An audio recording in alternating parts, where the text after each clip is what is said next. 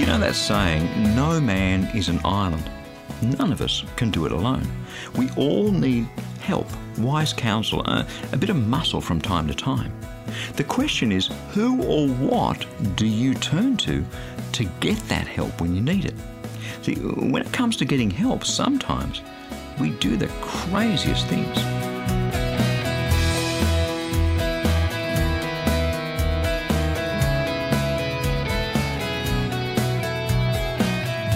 Hi, I'm Bernie Diamond. Thank you so much for joining me again on Christianity Works, as today we come to the final message in this series called God's Very Best for You.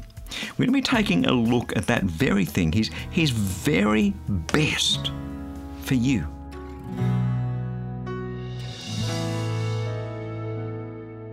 There used to be a game show on television called Who Wants to Be a Millionaire, where they asked you a whole bunch of questions, and if you got them all right, you would end up winning a million dollars. Well, not surprisingly, not all that many people won the million. They even made a great movie set in India around this show called Slumdog Millionaire. Anyhow, one of the rules of the game was that you had three lifelines when you ran into a difficult question. You could ask the audience, you could do a fifty-fifty where the computer removed two wrong answers out of the four multiple choice items, or you could phone a friend. It was a fun show, and certainly the movie Slumdog Millionaire was just brilliant. The phone a friend always intrigued me. The contestant would run into a difficult question and choose to phone a friend. That would give them a thirty-second call with a friend of their choosing. Sometimes the friend was able to help with a question, other times not. I wonder, when you run into a difficult question in life, where do you turn? What option do you take? Ask the audience, fifty-fifty, or phone a friend?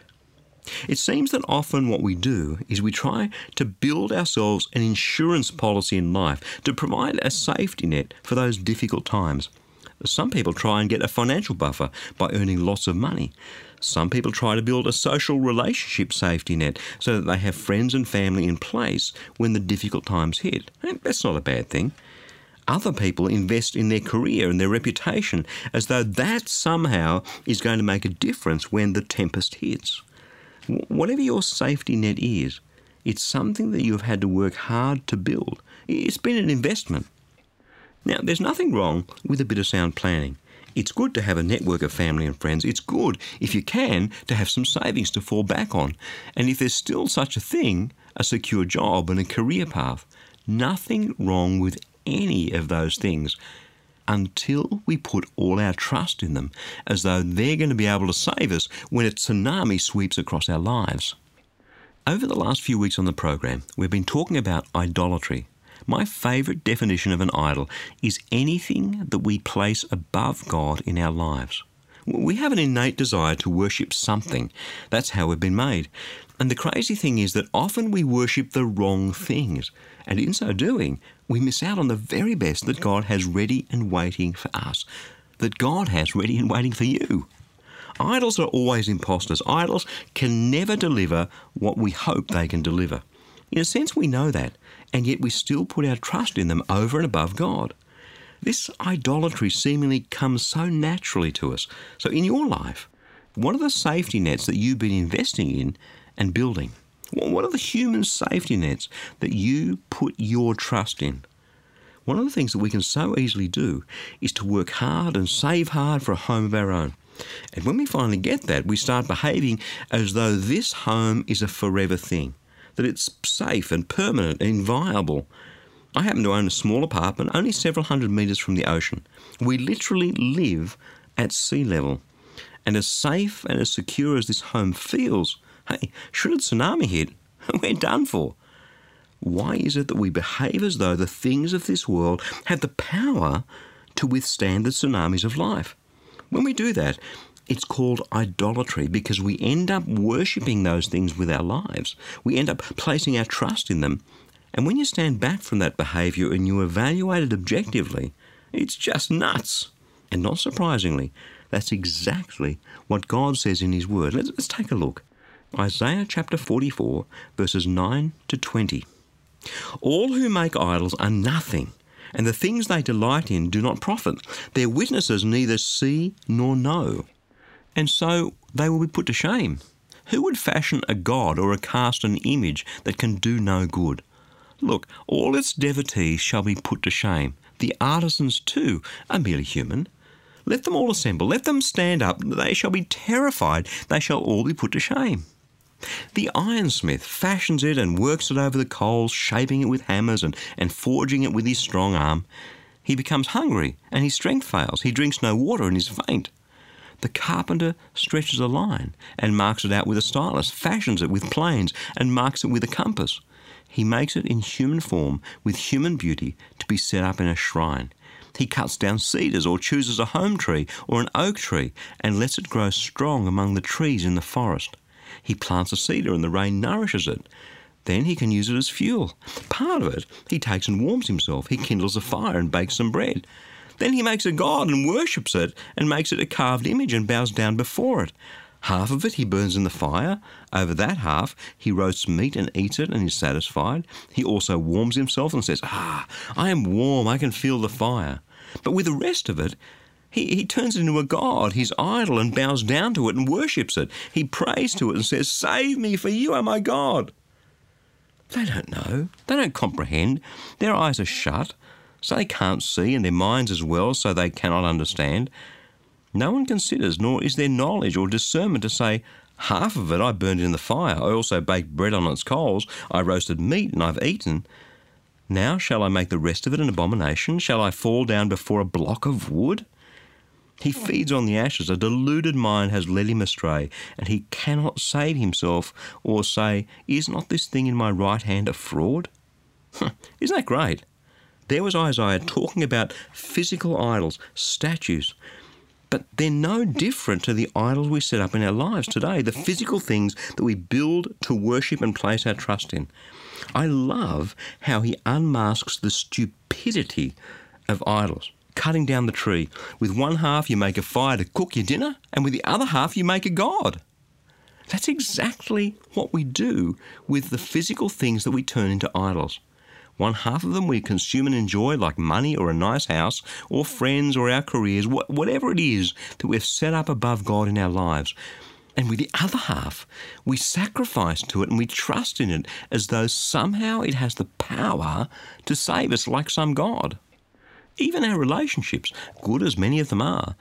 Have you ever been in a difficult spot and used the phone a friend option and found there's nothing that your friend can say or do to help you? Of course you have.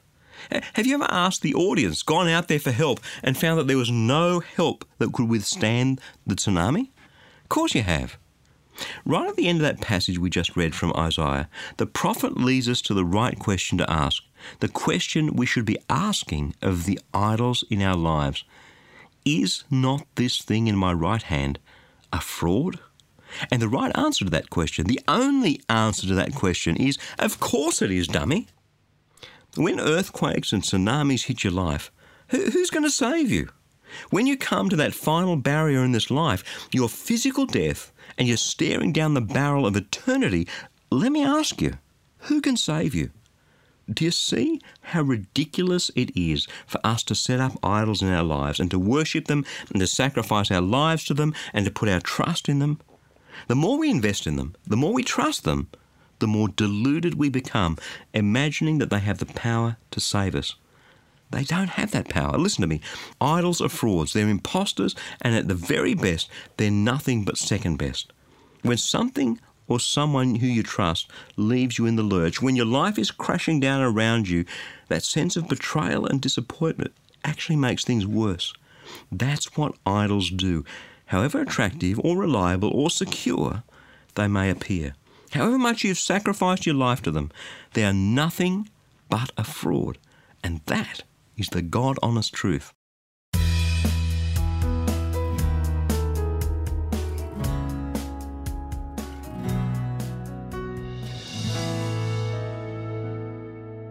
One of the enduring memories of my childhood is being bored absolutely to tears at church on Sunday mornings. I was an inquisitive, energetic lad, as you might imagine, precocious, always on the move, always asking questions, always trying to explore my little world and get the most out of it. Since I was old enough not to sleep in a cot, my mother tells me, I would be up at four o'clock in the morning, roaming the house, raiding the biscuit barrel, and generally getting on with my life. Aren't you glad you weren't one of my parents, eh? And in fact, over half a century later, I was up the other morning preparing this program about three thirty a.m. It was a Saturday morning, but I was awake and I was up and I was ready to go, and it just seemed the obvious thing for me to do. Anyhow, I digress. Back to church as a young lad. The things I remember most about church are the terrible droning sound of the minister's voice, the boredom and the frustration at not being able to get out there and, and get on with my life, and how incredibly hard those wooden pews were on my backside. I was one of those kids who'd stand up on the pew facing the people behind me and, and making faces at them, trying to make them laugh. Oh, man, I pity my poor parents. I remember getting more than just the odd hiding from my father after church. It wasn't just the pews that gave me a sore backside. But can I tell you, as adults, this remains the experience of many people's Christianity, a Sunday ritual that for some reason they feel obligated to live out week after week, a droning minister, a sense of duty and boredom, and mixed in all together. And it's no wonder that so many of God's people set up idols in this world that they worship above God, because their experience of Him simply isn't anything to write home about. Over the last few weeks on the program, we've been talking about how easily we fall into idolatry and exactly how that damages our lives. All those things of this world that appear to be so attractive, so reliable, so trustworthy, that we invest in them and put our trust in them above and before God, and yet they always fail. They, they never deliver. Nothing in this world can ever deliver what we're looking for. And that's why grabbing a hold of God's very best for you is so important. So, so what is God's very best for you? What, what does that look like? Well, here it is. Just, just sit back and soak it in. I'm reading from Matthew's Gospel, chapter twenty-seven. As they went out, they came upon a man from Cyrene named Simon, and they compelled this man to carry Jesus' cross. And, and when they came to a place called Golgotha, which means place of the skull, they offered him wine and drink and mixed with gall, but when he tasted it, he wouldn't drink it. And when they had crucified him, they divided his clothes among themselves by casting lots. Then they sat down there and kept watch over him. Over his head, they put the charge against him, which read, "This is Jesus, the King of the Jews." Then two bandits were crucified with him, one on his right and one on his left. Those who passed by derided him, shaking their heads and saying, "You who would destroy the temple and rebuild it again in three days, save yourself. If you're the Son of God, come down from the cross." In the same way, the chief priests also, along with the scribes and the elders, were mocking him, saying, "He saved others, but he can't save himself. He's the King of Israel. Let him come down from the cross now, and, and we'll believe in him. He trusts in God. Let God deliver him now, if he wants to. For he said, 'I am God's son.'" The bandits who were crucified with him also taunted him the same way. From noon on, darkness came over the whole land until three in the afternoon. And about three o'clock, Jesus cried out with a loud voice, "Eloi, Eloi, lema sabachthani," that is, "My God, my God, why have you forsaken me?" When some of the bystanders heard it, they said, "The man is calling for Elijah." At once one of them ran and got a sponge and, and filled it with sour wine, put it on a stick and gave it to him to drink. But the other said, "Wait, let us see whether Elijah will come to save him." Then Jesus cried again with a loud voice and breathed his last. Matthew chapter twenty-seven, verses thirty-two to fifty. There it is. God's very best for you, Jesus. This Jesus who came into this world to show you exactly what God's like.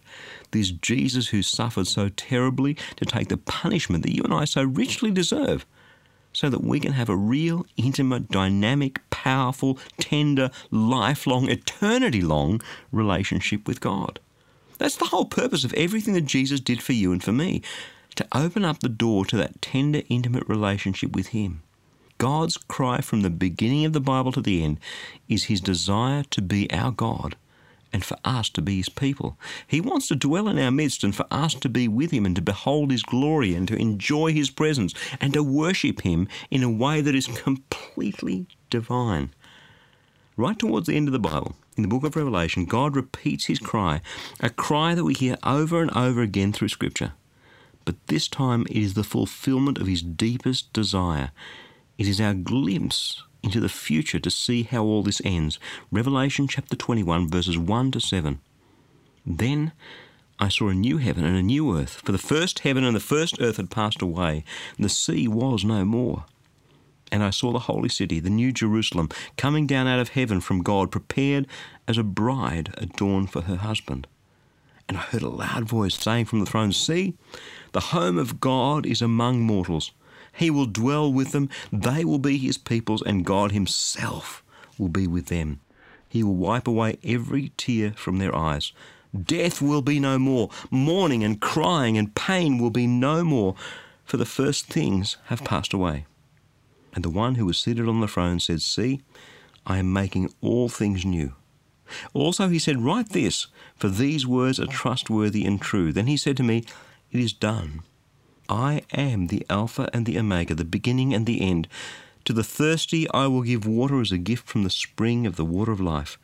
Those who conquer will inherit these things, and I will be their God, and they will be my children." That's God's very best for you. Eternity with him through Jesus, his son. And that's not something that begins when you die. It's something that begins, is meant to begin, was always ordained to begin the moment you believe in Jesus. Why do so many of God's people try to find solace in the things of this world when God's very best, God himself, is ready and waiting now? Listen to how the Apostle Paul put it in his letter to the Roman church, chapter fourteen, verse seventeen. "For the kingdom of God is not a matter of eating and drinking, but of righteousness and peace and joy in the Holy Spirit." The kingdom of God isn't about the things of this world. Sure, God's blessed us with those things, but the things of this world are temporal. They're here today and gone tomorrow. I hope that my wife and I grow old and dotty together, really I do, but either she or I could get run over by a bus tomorrow. Nothing on this earth is forever. And when I'm travelling and we're apart as much as we can chat to each other through the wonders of the internet today, she's not there with me. But God is, Jesus is, the Holy Spirit is. God never departs, and as things turn out, he is the only one that can ever give me his righteousness. Knowing that I'm forgiven, knowing that I'm washed clean from my sin, knowing that as far as the east is from the west, so far has he removed my transgressions from me through Jesus. He's the only one who can give me the peace that I need amidst the busyness and the pressure and the turmoil and the demands of life. And he is the only one who can fill me with a joy unspeakable, irrespective of what's going on around me. And he does that by pouring his Holy Spirit into me, into you, into anyone who puts their trust, their faith, their complete life in Jesus. Righteousness, peace, and joy granted to us because of Jesus, delivered to us through the Holy Spirit. There, right there, is God's very best. And nothing in this world, no idol, no possession, no relationship, no position, no recognition, no amount of money, even comes close.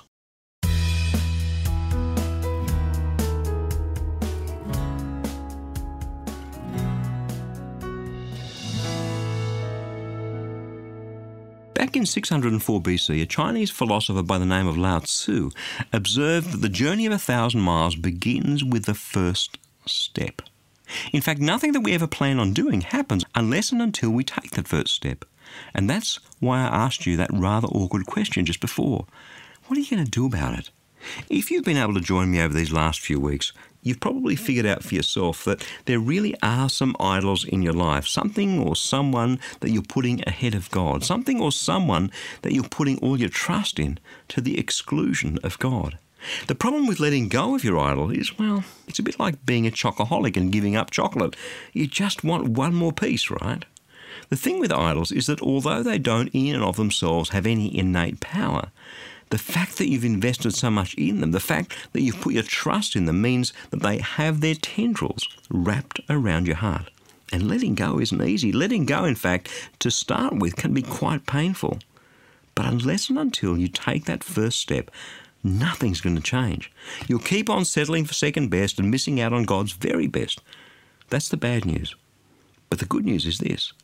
As hard as it is to let go of your idols, God has all the power that you need to make it happen. He can break their hold over you in an instant, or he might choose to do that over the coming days, weeks, and months.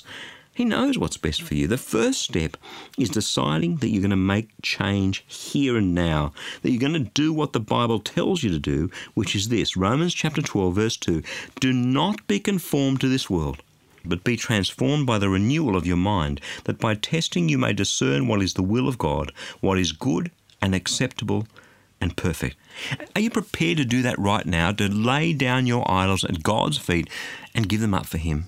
Well, if you are, then it's time for the second step, and that second step is to lay hold of the only power in the universe that can set you free, God's Word.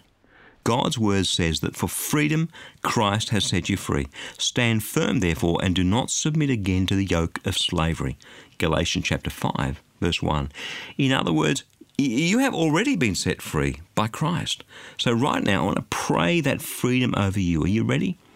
Father God, your word says that in Christ, we're already free. Free from the slavery to sin. Free from the power of idols that we've set up in our lives. So today we're going to claim your word for ourselves, for our lives. We're going to step out in faith away from our idols and towards you, believing that Jesus has already set us free. Lord, I pray your power on every person listening today whose heart is to be free from idolatry and completely surrender to you. Pour your Holy Spirit upon them, that person right now in great power, in a double portion, and do what only you can do. Make the freedom that Christ has purchased for us a reality in their lives right now, right now. I pray in Jesus' name. Amen. I'm believing that if you prayed that prayer with me, God has done precisely what we asked Him to do. I know that over the coming days and weeks, God is going to make things happen in your life to make His freedom a reality for you. As your idol is torn away from your heart by the very power of the Holy Spirit, the same power that raised Christ from the dead, God will replace it with His very best for you, His righteousness, peace, and joy through the Holy Spirit. And that right there will bring healing to you and open the door to an amazing future of God's very best for you.